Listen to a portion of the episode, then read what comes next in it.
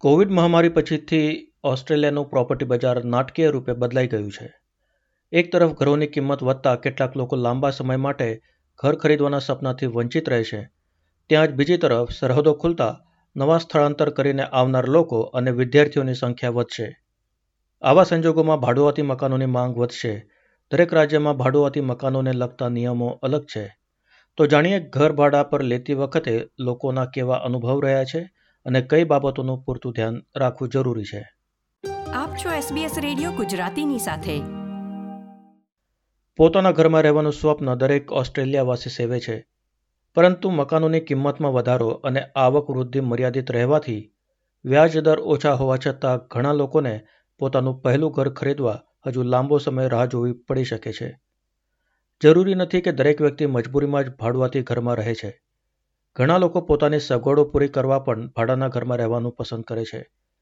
આથી હવે ઓસ્ટ્રેલિયામાં પોતાના ઘરમાં રહેવા કરતાં ભાડાના ઘરમાં રહેનાર લોકોની સંખ્યા વધી છે અને આવનારા દિવસોમાં હજુ વધવાની સંભાવના છે.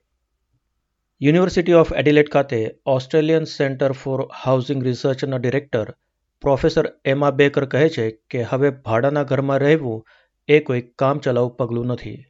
Rentals no longer one of those tenures that you might live in for a little while and then move on to home ownership. So there's now more renters in Australia than there are outright homeowners, and that is predicted to increase over the next few years.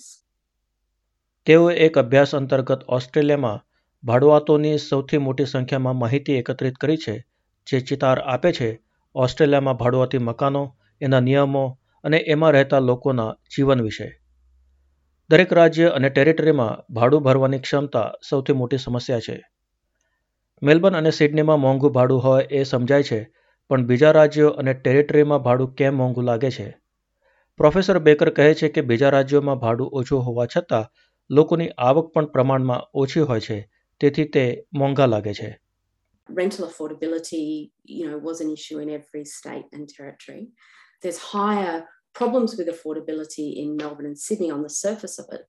But when you think of uh, states like Tasmania and South Australia, um, wages tend to be a little bit lower anyway.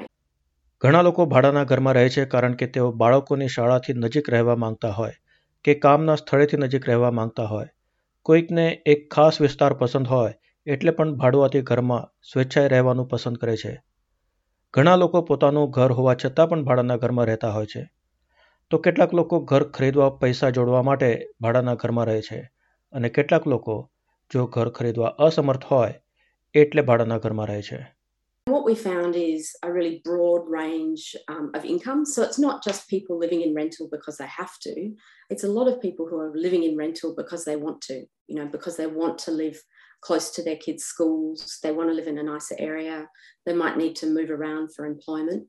Um, there's also, you know, a, a whole section of uh, Australians who are uh, living in rental while they wait uh, to um, to save for a home, and then there's a whole lot of people who are in there because they can't afford to get into home ownership.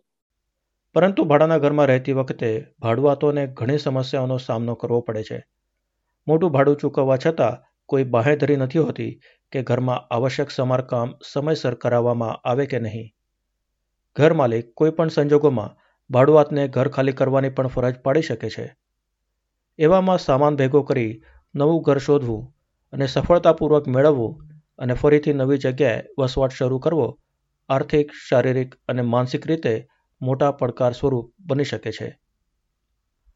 ટેનન્ટ્સ union New South વેલ્સના chief executive Leo Patterson Ross કહે છે કે ત્રણ સૌથી મોટી તકરારો હોય છે, ઘર ખાલી કરવા વિશે સમારકામ વિશે અને જ્યારે મકાન માલિક ભાડુઆતનો બોન્ડ જપ્ત કરવાની ધમકી આપે સાહીઠથી સિત્તેર ટકા તકરારો આ મુદ્દાઓને લગતી હોય છે The big three that we hear about, particularly from private renters, uh, are evictions, um, repairs, and when a landlord is threatening the bond or uh, making a bond claim. That's um, about 60 70% of our work. તેઓ કહે છે કે ઓસ્ટ્રેલિયામાં ભાડુઆતી કાયદાઓ નબળા છે તથા પરવડી શકે તેવા ઘરોની અછત હોવાને કારણે ભાડુઆતો પર મકાન માલિકોનું વર્ચસ્વ વધારે હોય છે. વિક્ટોરિયા અને તાસ્માનિયામાં પહેલા પાકી મુદતના કરાર સુધી ભાડુઆતને કાઢી ન શકાય. ક્વીન્સલેન્ડમાં પણ આ નિયમ આવવાનો છે, પણ બીજા રાજ્યોમાં કોઈપણ કારણસર ઘર ખાલી કરવા કહી શકાય છે. આ કારણોસર મકાન માલિકો ઘરના સમારકામ પર ધ્યાન નથી આપતા. તેઓ સહેલાઈથી કહી શકે છે કે અમને હવે તમારી સાથે વ્યવહાર નથી કરવો.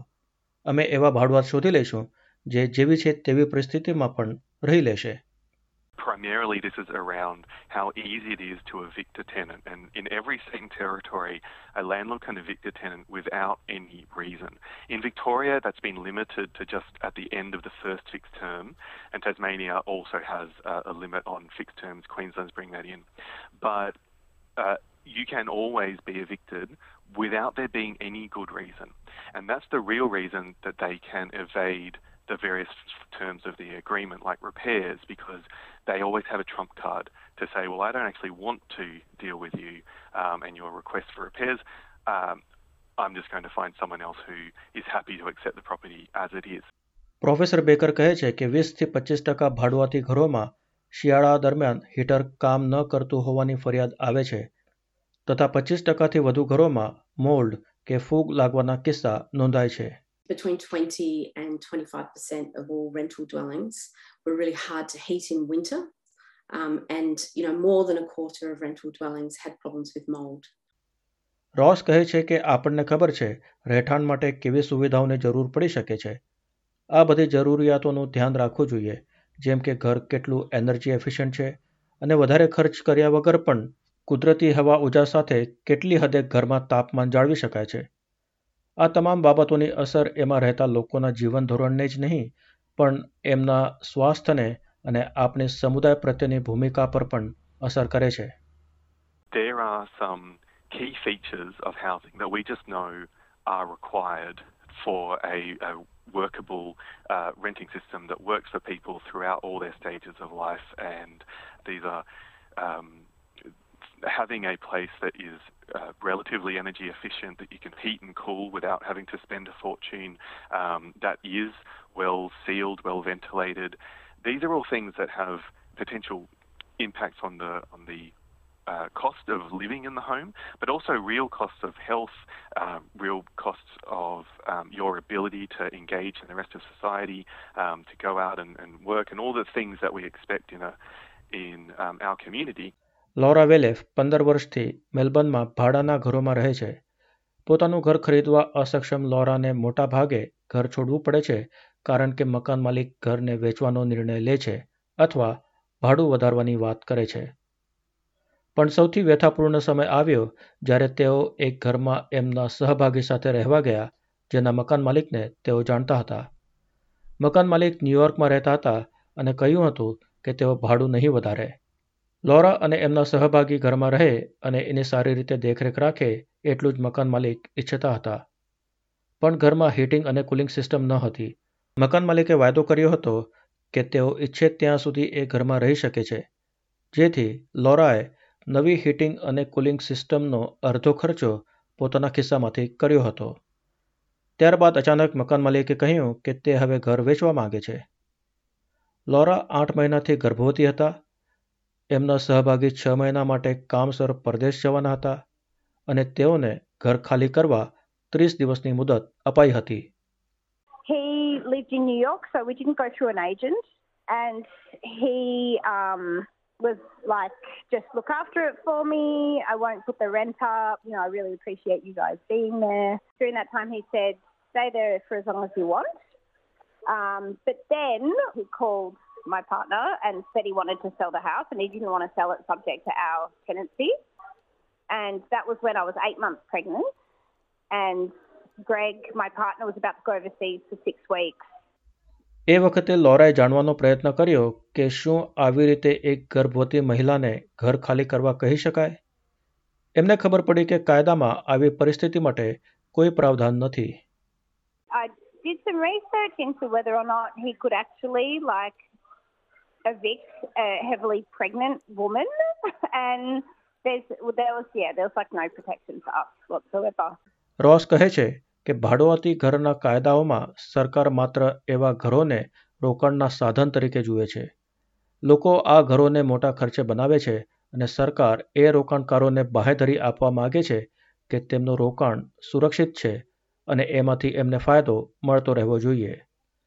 પણ સરકાર પરવડી શકે તેવા ઘરોના નિર્માણ એમાં રહેતા લોકોને સુરક્ષા પહોંચાડવી કે એમને સારું રહેઠાણ મળી રહે એના વિશે કોઈ તસ્દી નથી લેતી. તેઓ કહે છે કે આ પરિસ્થિતિને બદલવાની જરૂર છે. At the moment, really, that the way that uh, government views uh, the regulation of the rental sector is that it's primarily a financial instrument for investment. It's somewhere that people put their money in, and government works quite hard to protect that investment to make sure that it's a positive return. And the provision of housing that's actually genuinely affordable, that's safe, that's um, a, a, a good home for someone to live in is a secondary concern. We really need to switch that around.